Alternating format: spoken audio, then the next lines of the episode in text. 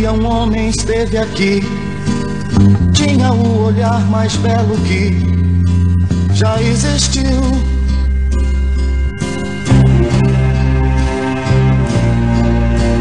Tinha no cantar uma oração, no falar a mais linda canção que já se ouviu.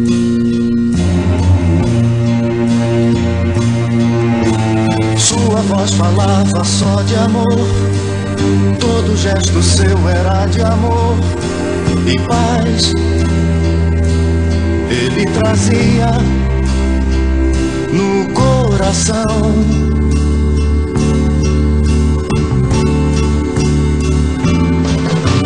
Ele pelos campos caminhou, subiu as montanhas e falou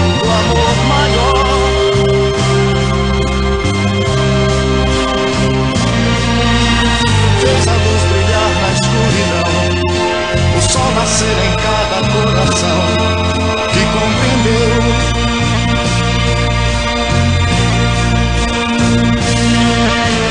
Que além da vida que se tem, existe uma outra vida além. E assim, renascer, morrer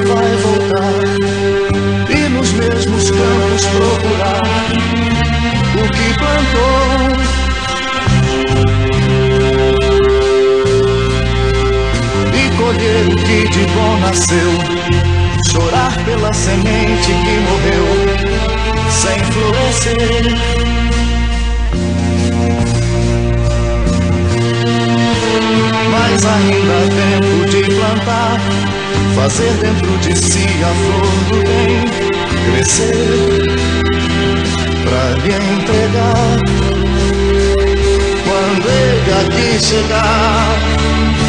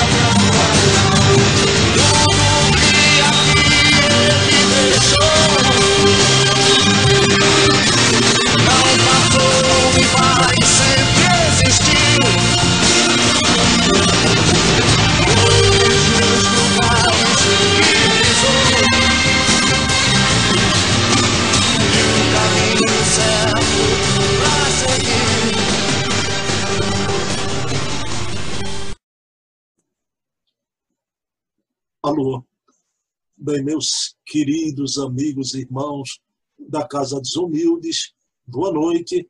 Estamos aqui nessa noite de Natal, na nossa reunião de estudo, mas claro que hoje ela vai ter um ordenamento diferente, não é? Será uma noite de estudo, mas homenageando a data magnífica do nascimento de Jesus. Não é? Não importa se a data no mês é, é, de Nissan, de, de um ou outro mês, se foi dezembro, dizem que foi em abril, não importa. A psicosfera da Terra é, convencionou a, a relembrar este momento nessa época de dezembro, 25 de dezembro, e a própria espiritualidade diz que é a melhor psicosfera do planeta no decorrer de todo o ano, né? tão diversa do, de outros períodos aqui no Brasil, como, por exemplo, no Carnaval. Né? Uma psicosfera pesada, barôntica. A do Natal não. É uma psicosfera rarefeita, então sublime, que conclama o homem para uma ascensão espiritual através do seu procedimento. Não é? Então, na noite de hoje, vamos estudar Jesus et homo, como dizia o grande diretor do Collège de France, o grande estudioso de Jesus, escreveu a vida de Jesus, Ernest Renan. Et homo, eis o homem. E vamos ver o seu nascimento na visão espírita. Então, vamos iniciar a reunião elevando o pensamento a Deus e agradecendo por estarmos aqui juntos nessa noite de Natal, conectados às esferas crísticas e recebendo o bálsamo dos fluidos revigorantes, fluidos de paz, de saúde, de harmonia, e possamos, nesse quadro divino, um quadro que não é da terra, o quadro que o psiquismo superior de Jesus criou e ofertou para a humanidade. Da manjedoura simples, onde nasce o rei do mundo, conforme a narrativa de Kardec em o Evangelho segundo o Espiritismo, a realeza de Jesus, o rei espiritual do mundo. Então aqui estamos, Jesus, nada temos para te oferecer, mas sabemos que aceitas a nossa boa vontade e o nosso desejo sincero de evoluirmos, de nos reformarmos e seguindo o caminho, a verdade e a vida, único caminho que és tu, divino e amado Mestre. Então, de acordo com essa prece na noite de Natal, iniciamos a reunião de estudo da noite de hoje. Meus queridos amigos e irmãos, vejam bem, Natal na vida de todos, se eu for perguntar aqui, a maioria há de afirmar que os momentos mais felizes de lembranças de família, de infância, é nessa época do Natal. Como eu afirmei no, no início, psicosfera totalmente diferente. Vejam bem, falando de Jesus, a manjedoura, o, o meu cãozão aqui, Luiz Rubem, está se fazendo presente, né? Faz parte. Então, meus queridos amigos, o que é que acontece, não é? Vejam bem, Jesus veio à Terra trazer a boa nova de justiça, misericórdia e verdade.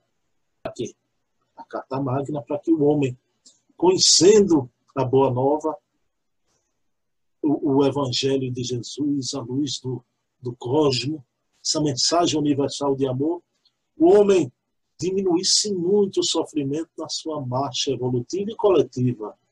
Mas o que é que acontece?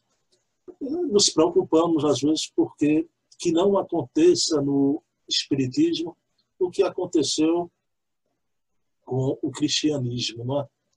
a mensagem da cristandade antigamente, quando você via um prelado, um bispo, um pastor de Deus falando sobre o evangelho, se falava não é, sobre a justiça, se falava sobre o amor, misericórdia, mas falava sobre a justiça. Na concepção deles, que não concordamos, sobre o pecado original, né? sobre céu, inferno e purgatório, claro que a nossa concepção é bem diversa, não é? diferente, mas e, e, o que acontece? o materialismo campeante, dominador e aniquilador de toda a fé chega e com esse progresso entre aspas, numa época de onde a verdade foi falseada e para fazer uma concessão a esse materialismo, a esse falso progresso, o que é que aconteceu com a cristandade, né? Tira exatamente o fator justiça e coloca Deus só como misericórdia, né? Não é mais um Deus de justiça. Mesmo equivocado, você não vê nos sermões dos pastores, dos clérigos, dos bispos, mas se falar em, mesmo na visão deles, né? Culpa, céu, inferno, purgatório, né? é só hoje o Deus de misericórdia. O Espiritismo veio, através de Kardec, foi um salto adiante, modificando essa ideia de céu, inferno, eterno, eternidade das penas cai por terra com o Espiritismo, mas o que não podemos fazer com a chegada do Evangelho e mais tarde com a chegada do, de o livro dos Espíritos, as dez leis morais da existência, entregues ao homem. Há, há quem fecha todas, o fecho dessas leis, a décima lei, lei de justiça, amor e caridade. Vejam que beleza.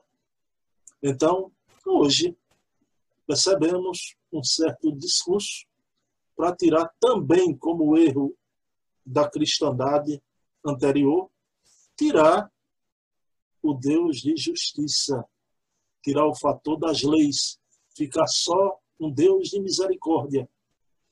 Vamos tirar a justiça. E alguns questionam até se existe ou não a lei universal de causa e efeito, ação e reação. Isso é um equívoco tremendo, é um tremendal, né? porque o Deus, na visão espírita, não é jamais aquele Deus de penas eternas, mas ele não deixa de ser um Deus de justiça. Então, as leis morais,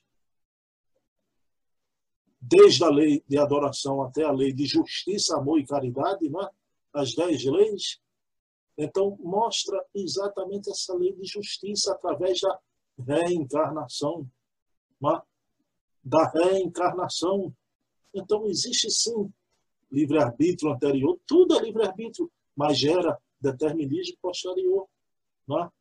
a lei universal de causa e efeito, ação e reação, trazida pela mensagem dos mais extraordinários médiums, como Chico Xavier, Ivone do Amaral Pereira, Divaldo Franco, Zilda Gama, há décadas, há poucas décadas atrás. Então, cesse tudo que a antiga musa canta, que outro valor mais alto se levanta, espiritualidade, o querido Emmanuel, André Luiz, Bezerra de Menezes, é, todos esses espíritos, Vitor Hugo, por Zilda, Ivone, Divaldo, Chico, se equivocaram ao receber o mandato do, dos planos divinos para trazer à Terra explicação lei universal de causa e efeito, ação e reação. Então, muito cuidado, né? Em nome de uma concessão ao século, há uma certa progressão, progressismo de, de ideias, já, você não teria esse fator preponderante na visão espírita, que é o fator justiça divina. Né? Título até de uma obra do Emmanuel. Né? E a justiça divina está junto com o amor e com a caridade. Mas vejam bem, Jesus vem à Terra, vem trazer a mensagem do seu evangelho, um evangelho de luz, de redenção. E ele vem em carne, deixou os planos paradisíacos. Essa é a verdadeira paixão de Jesus. Não só aquele momento que para o Espírito foi de Jesus foi né, do Gólgota ao, ao Calvário, mas a paixão maior ele deixar os planos paradisíacos e vir trazer em pessoa o seu evangelho, redimindo a humanidade, mas através da própria humanidade. Redimido é aquele quem se redime. Não é? O homem, conhecendo a mensagem imortal do Evangelho, ele iria, através das reencarnações, buscando essa evolução. Mas o que é que acontece? Pessoal, vocês conhecem, tentaram até no Espiritismo, né? um discípulo incipiente e que quis pular de discípulo a mestre, o Jean Batista Rousseau, trouxe uma visão antiga do docetismo, que era um Jesus com corpo fluídico, lá dos primeiros tempos do cristianismo, e trouxe na obra os quatro evangelhos de Rousseau. Ah, vejam bem. E eu vou trazer aqui hoje a visão de Kardec, uma noite de estudo também, o nascimento de Jesus, e das duas Gênesis, ok? A alterada e a original. Porque o texto das duas é igual. Aí a gente não vai ter problema. Jesus não tinha um corpo fluídico. Ah. Pelo amor de Deus, Jesus disse: Eu não vim derrogar as leis, mas sim dar-lhe cumprimento. Ele não veio derrogar as leis. Essa visão do corpo fluídico é uma visão que o sexo era impuro, é? e que José, esposo de Maria, não coabitou com Maria. Vejam bem, isso é uma crença ultramontana inaceitável. Já com Kardec, a gente vai ver aqui o que, é que Kardec diz. E o ruxenguismo fez muito mal, não era só a ideia do corpo fluídico, era essa ideia de que espíritos que não precisavam nunca reencarnar evoluíam em linha reta. Aí veio o querido Herculano com o verbo de a carne, né? Então, tentando consertar, me permite a expressão, né? essa bagaça toda do, do Rustem. E o que vemos aí é que o Rustem fez muito mal. Hoje é uma doutrina totalmente em desuso, mas tem os remanescentes. O escritor Wilson Garcia lançou um livro, Ponto Final, que o meu querido amigo pesquisador Luiz Jorge Lira Neto participou até da mesa dos debates. Né? E nesse debate, né, ponto final, o Jorge até perguntou por que ponto final se pesquisa não tem ponto final. Aí o Wilson explicou, ponto final é que a questão de Rustem está resolvida no Espiritismo.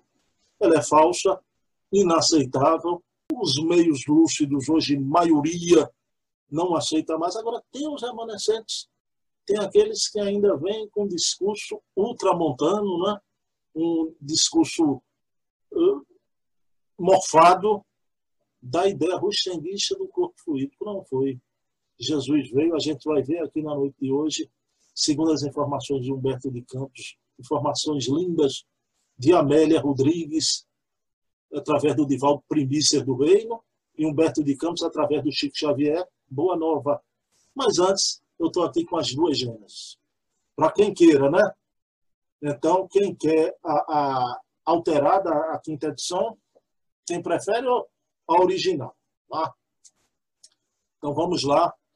Pessoal, Allan Kardec, na obra de coroamento da doutrina espírita, que vocês sabem que é a Gênese. Vejam bem, a obra de coroamento isso é uma coisa impressionante, porque. Ah, vejam bem, quando Kardec trata dos milagres do Evangelho, o desaparecimento do corpo de Jesus. Espírita nenhum pode alegar as, as expressões, as afirmativas de Kardec, para sustentar a tese mística do corpo fluídico do Jesus nascido de uma virgem, né? Vamos ver lá a Gênese.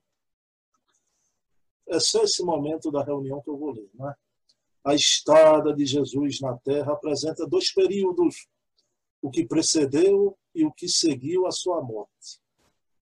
No primeiro, desde o momento da concepção até o nascimento, tudo se passa como nas condições ordinárias da vida.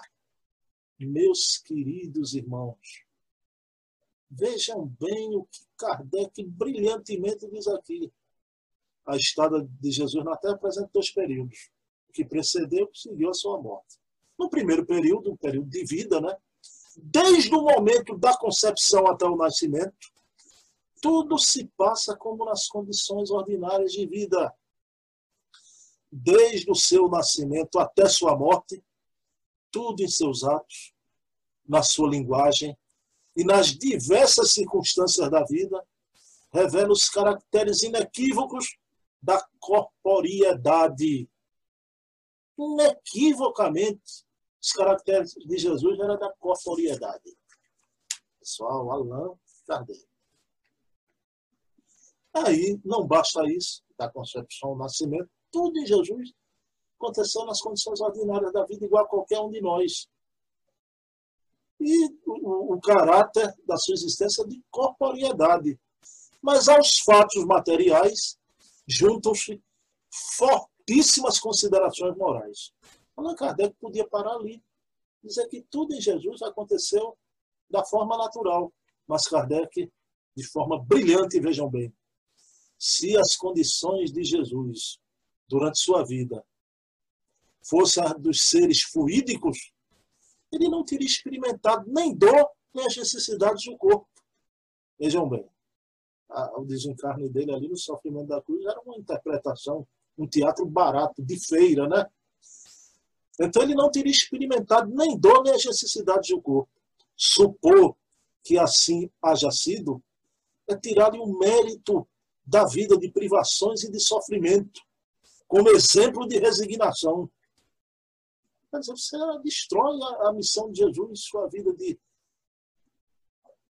tirar o mérito da sua vida de privações e sofrimento, exemplo de resignação que ele nos legou. Se tudo nele fosse aparente, como querem os místicos, os tendistas, já, todos os atos de sua vida, a reiterada predição de sua morte, a cena dolorosa do Jardim das Oliveiras, sua prece a Deus para que lhe afastasse dos lábios o cálice de amarguras, sua paixão, sua agonia, tudo até o último brado, no momento de entregar o espírito, não teria passado de vão simulacro. Uma falsidade, uma interpretação de Jesus, tudo isso, para enganar com relação à sua natureza e fazer crer num sacrifício ilusório de sua vida, numa comédia indigna de um homem simplesmente honesto. Kardec brilhante, né? Uma comédia indigna, se isso for assim, de um homem honesto, como qualquer um de nós. Indigna, portanto, e com mais forte razão, de um ser tão superior.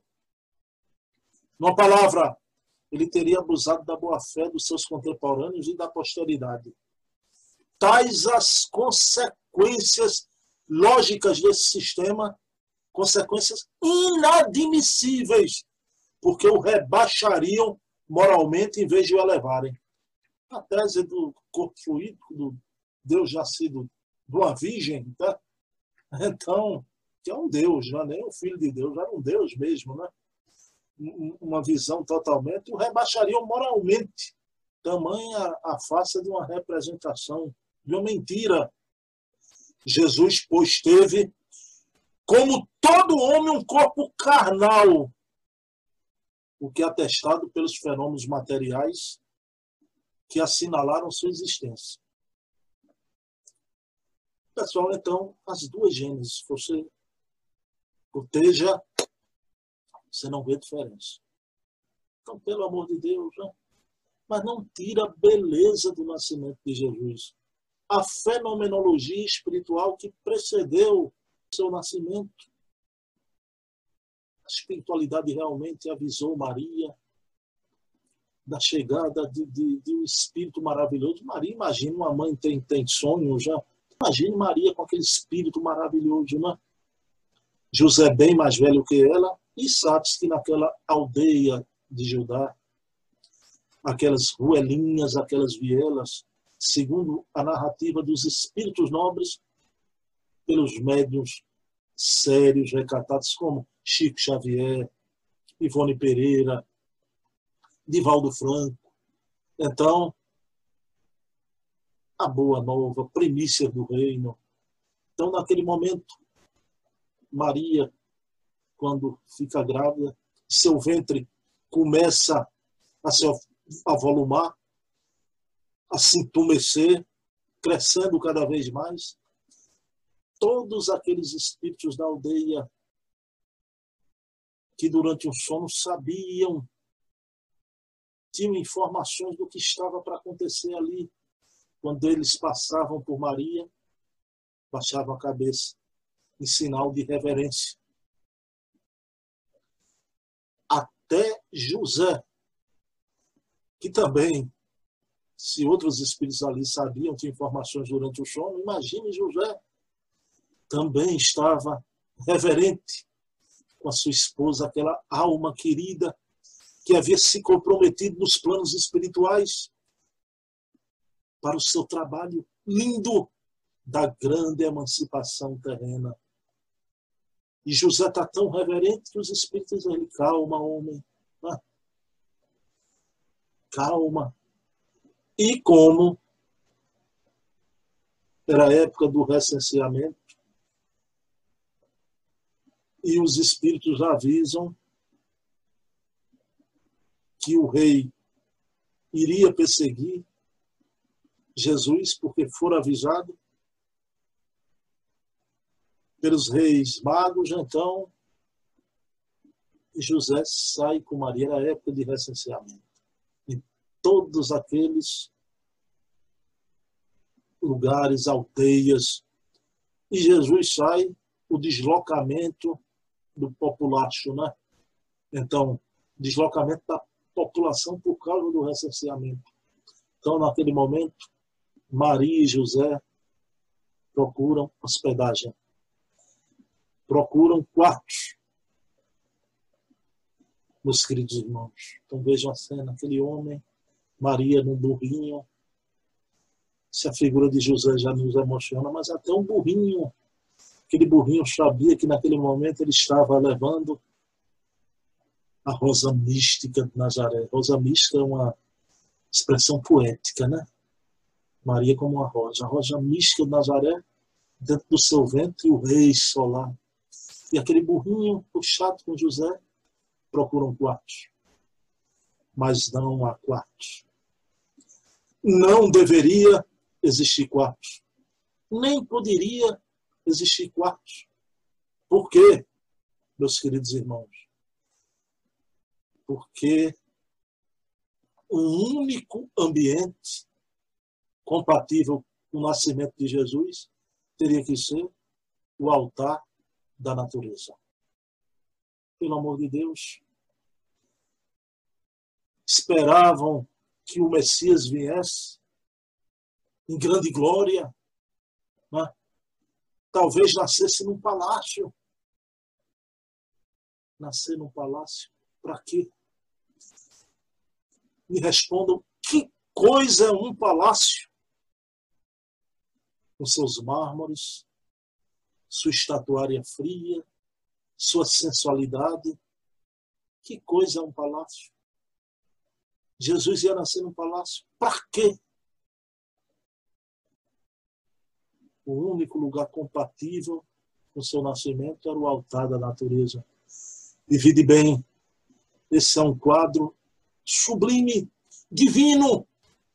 Um quadro que Jesus, com um psiquismo superior, elaborou e ofertou para a humanidade. Divide como é aquela noite. A noite salpicada de estrelas, a brisa dos ventos, o perfume das flores e a amabilidade dos animais. No campo estavam os pastores e eles viram aquela luminosidade, fenômeno espiritual. Ah. E eles ali aqueles espíritos que estavam reencarnados naquele minuto histórico, muitos deles eram espíritos de grande evolução espiritual. E eles ouviram uma música ao longe. Não nos espantamos com isso. Não nos espantemos. O grande Goethe grande pensador e poeta alemão, no momento do seu desencarne, ele queria silêncio absoluto. E as carruagens que passavam pela rua traziam agonia a Goethe e colocaram feno para que as carruagens não fizessem barulho. Mas de um momento de grande beleza do seu desencarne, houve-se no ambiente uma musicalidade superior. O compositor húngaro Franz Liszt também, no momento do seu último suspiro, todos ouviram ali uma musicalidade superior. Não nos espantemos com isso, isso se chama música transcendental. O Ernesto Bolzano tem uma monografiazinha, o grande psiquista estudioso dos fenômenos espíritas, o italiano, então, sobre música transcendental. O Chico Xavier, quando psicografava Paulo Estevam, muitos disseram que esse fenômeno acontecera também uma música ao longe. Então, no momento que ia dar-se a grande beleza da humanidade, aqueles espíritos simples, mas espíritos maravilhosos, alguns reencarnados ali, elevados, ouvem aquela música e se dirigem noite adentro e vislumbram aquela manjedoura. A narrativa dos evangelhos Vejam bem, a gente aqui pode conjecturar se foi um espírito naquele momento, ou através dos canais mediúnicos dos próprios evangelistas. Né? Então, narra que um ser superior se destacou e diz para aqueles espíritos simples, maravilhosos, né? Esta é, vejam bem, não havia repórter ali, embora Flávio José, Plínio Mocho, narraram a presença histórica de Jesus. Mas naquele momento não havia. Temos as informações da espiritualidade. Então aquele ser se destaca e traz uma mensagem que nunca nenhum grande apresentador de televisão, dos telejornais, jamais ofertou à humanidade uma mensagem mais importante ele se, se destaca entre os seres e diz: Vejam bem, essa é a mensagem mais sintética, mais concisa, mais bela, mais sublime que a humanidade poderia receber. Glória a Deus no mais alto dos céus e paz na terra aos homens de boa vontade. Porque naquele momento nascia Jesus, o Rei espiritual da terra. Então eles acorrem, chegam lá, encontram a beleza daquele menino, daquela mãe, daquele pai, daquele ambiente, um quadro fluídico que materializou-se na terra, criado pelo coração magnânimo de Jesus. E narra as Escrituras que eles, saindo dali, foram difundir, divulgar todas essas belezas por entre todas as aldeias de Judá. Meus queridos irmãos, há um quadro mais belo do que esse? Me digam, há um quadro mais sublime do que esse? Chegada de Jesus à Terra. Que maravilha! E precisamos criar toda uma fantasia Jesus tornou-se homem e o Verbo, olha, João, e o Verbo se fez carne tá? e habitou entre nós, cheio de graça e de verdade, na palavra de João. Não esqueçamos disso. E o Verbo se fez carne e habitou entre nós, cheio de graça e de verdade. Está cá na Gênesis as duas edições Jesus veio em corpo físico, essa sua grandeza. Jesus, humano, o homem, como diz o nosso querido diretor do Collège de France, Ernest Renan, et homo. Eis o homem, mas um homem magnífico, a sua grandeza, a sua realeza era celeste. Um espírito inigualável para nós, até habitantes da terra.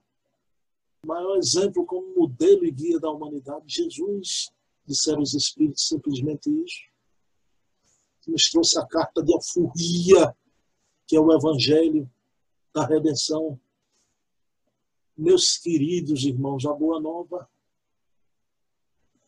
Então, nesse momento que atravessamos esse ocaso do 2020, o Dealbar do 2021, essa tragédia humana na Terra que é a pandemia, possamos refletir. Estamos passando, poderia ser uma coisa pior. Uma guerra mundial, mas estamos vivendo por quê? Exatamente. E vejam bem, olha as duas coisas. Porque a humanidade precisa merece passar, precisa passar para valorizar as coisas que realmente têm valor. Olha aí o Deus de justiça e misericórdia. Então veio a dor, o momento de dor, mas a misericórdia está ali. Essa dor está atenuada. A humanidade tem que voltar-se para dentro de si o homem se perdeu de si mesmo. O homem está em busca do seu próprio endereço, desmemoriado. Possamos voltar à nossa porta, como disse o querido Emmanuel. Jesus é a porta. Kardec é a chave, né? Jesus é a porta que abre-se. Espiritismo é a chave que vem fazer com que a gente volte para o nosso endereço e possamos voltar para a casa do Pai. Nesse momento que a humanidade cambaleante de joelhos, as grandes nações de joelhos, as grandes economias em frangalhos, mostrando que a vida material é um sopro que se desfaz. Mas os valores não. Esses valores são essenciais, imortais.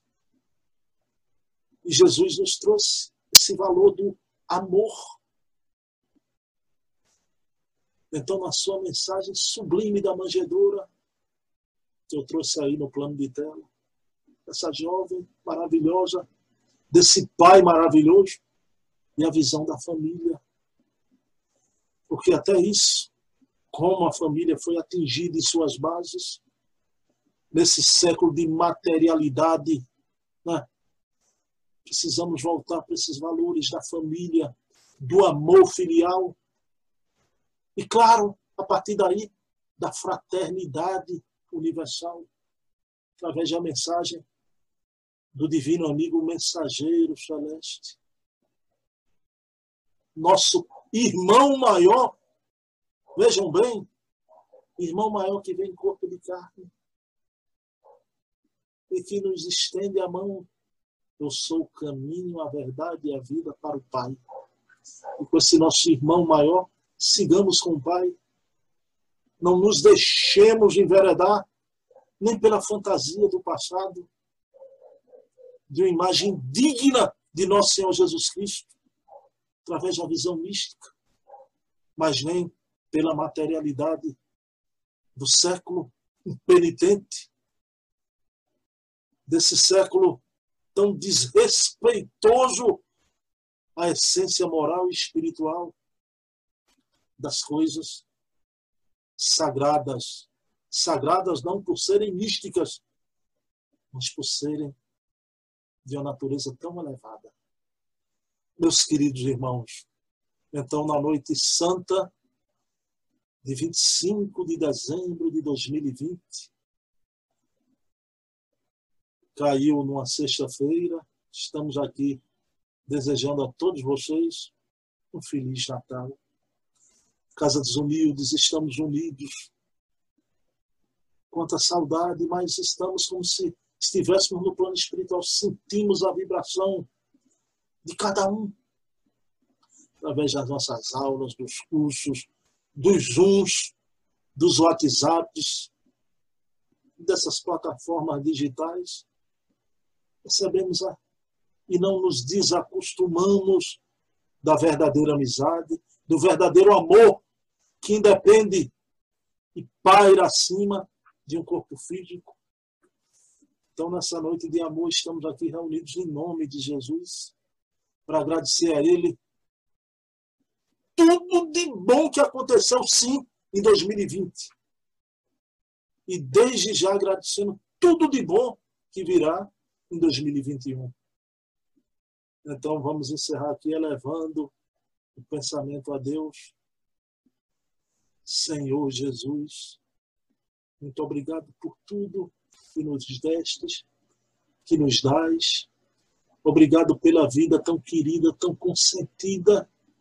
Obrigado por essa doutrina de amor, essa bússola que vai nos orientar pelo mar da vida até o fim dos nossos dias, que é o Espiritismo, o consolador que prometestes e que finalmente chegou enxugando nossas lágrimas, mas também alegrando os nossos corações nessa suave alegria de sermos espíritas, sabermos de onde viemos, para onde vamos, porque sofremos, temos a chave da vida e da morte, porque para nós o futuro está escrito com letras irrecusáveis graças a ti, Jesus, a quem tudo devemos.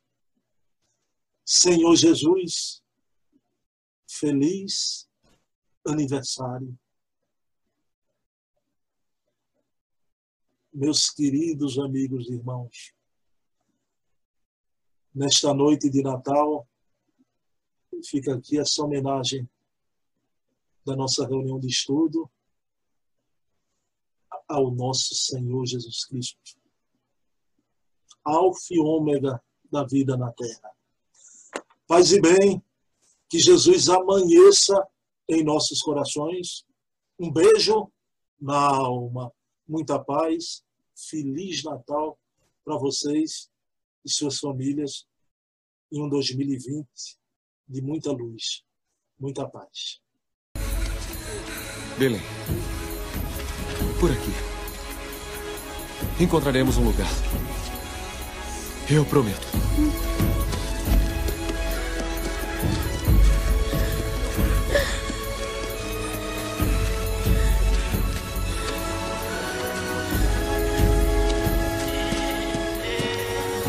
Deus esteja contigo. Tem um lugar para eu e minha mulher ficarmos. Eu sinto muito. Não há lugar aqui.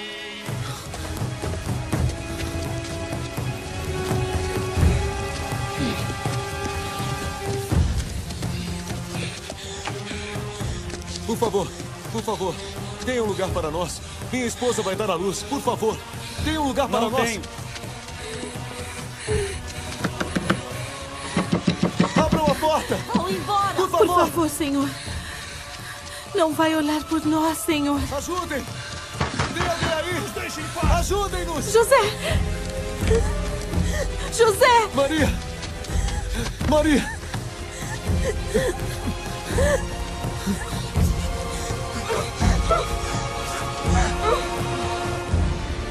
Ajude! Eu suplico! Não estou pedindo sua casa, mas qualquer lugar que tiver. É o que eu posso oferecer.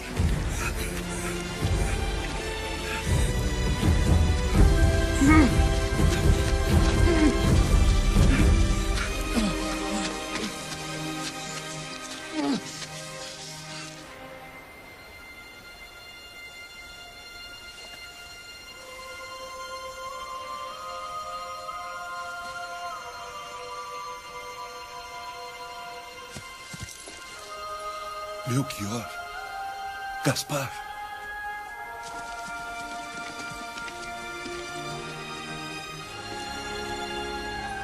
Uma estrela irá adiante.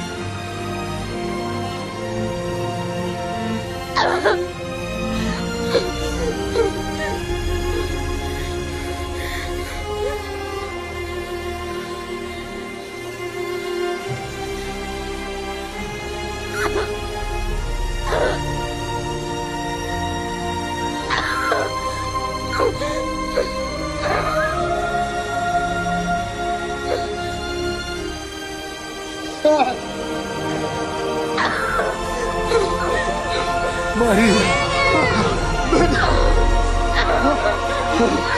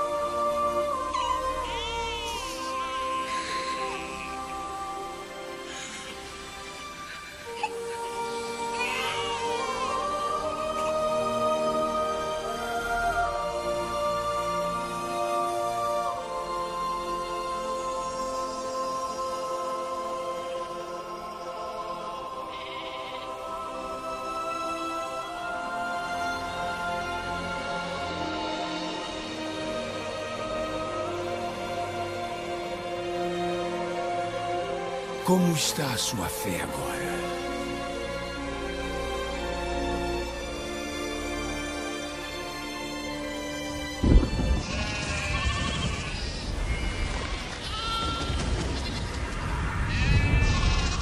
Alegrai-vos. Alegrai-vos. Eu vos trago uma boa nova, que será alegria para todos vós. Hoje vos nasceu, na cidade de Davi, um Salvador, que é Cristo Senhor. Encontrareis um recém-nascido envolto em faixas, deitado em uma manjedoura.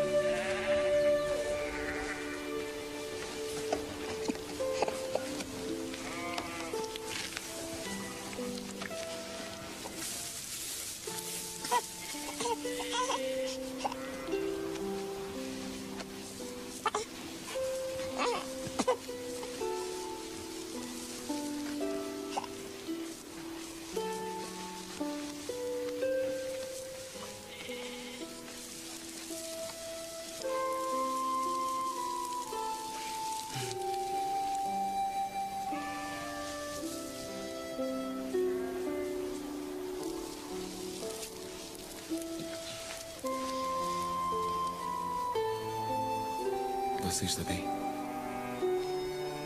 Me foi dada a força pela qual rezei. A força de Deus. E a tua?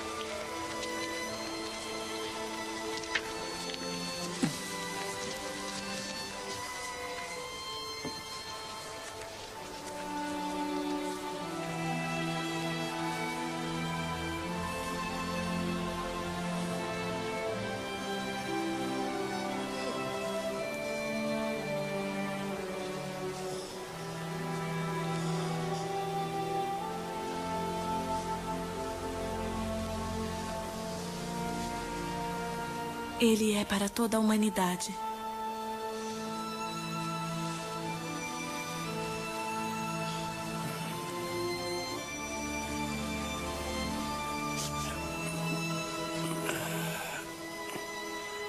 É um presente para cada um de nós.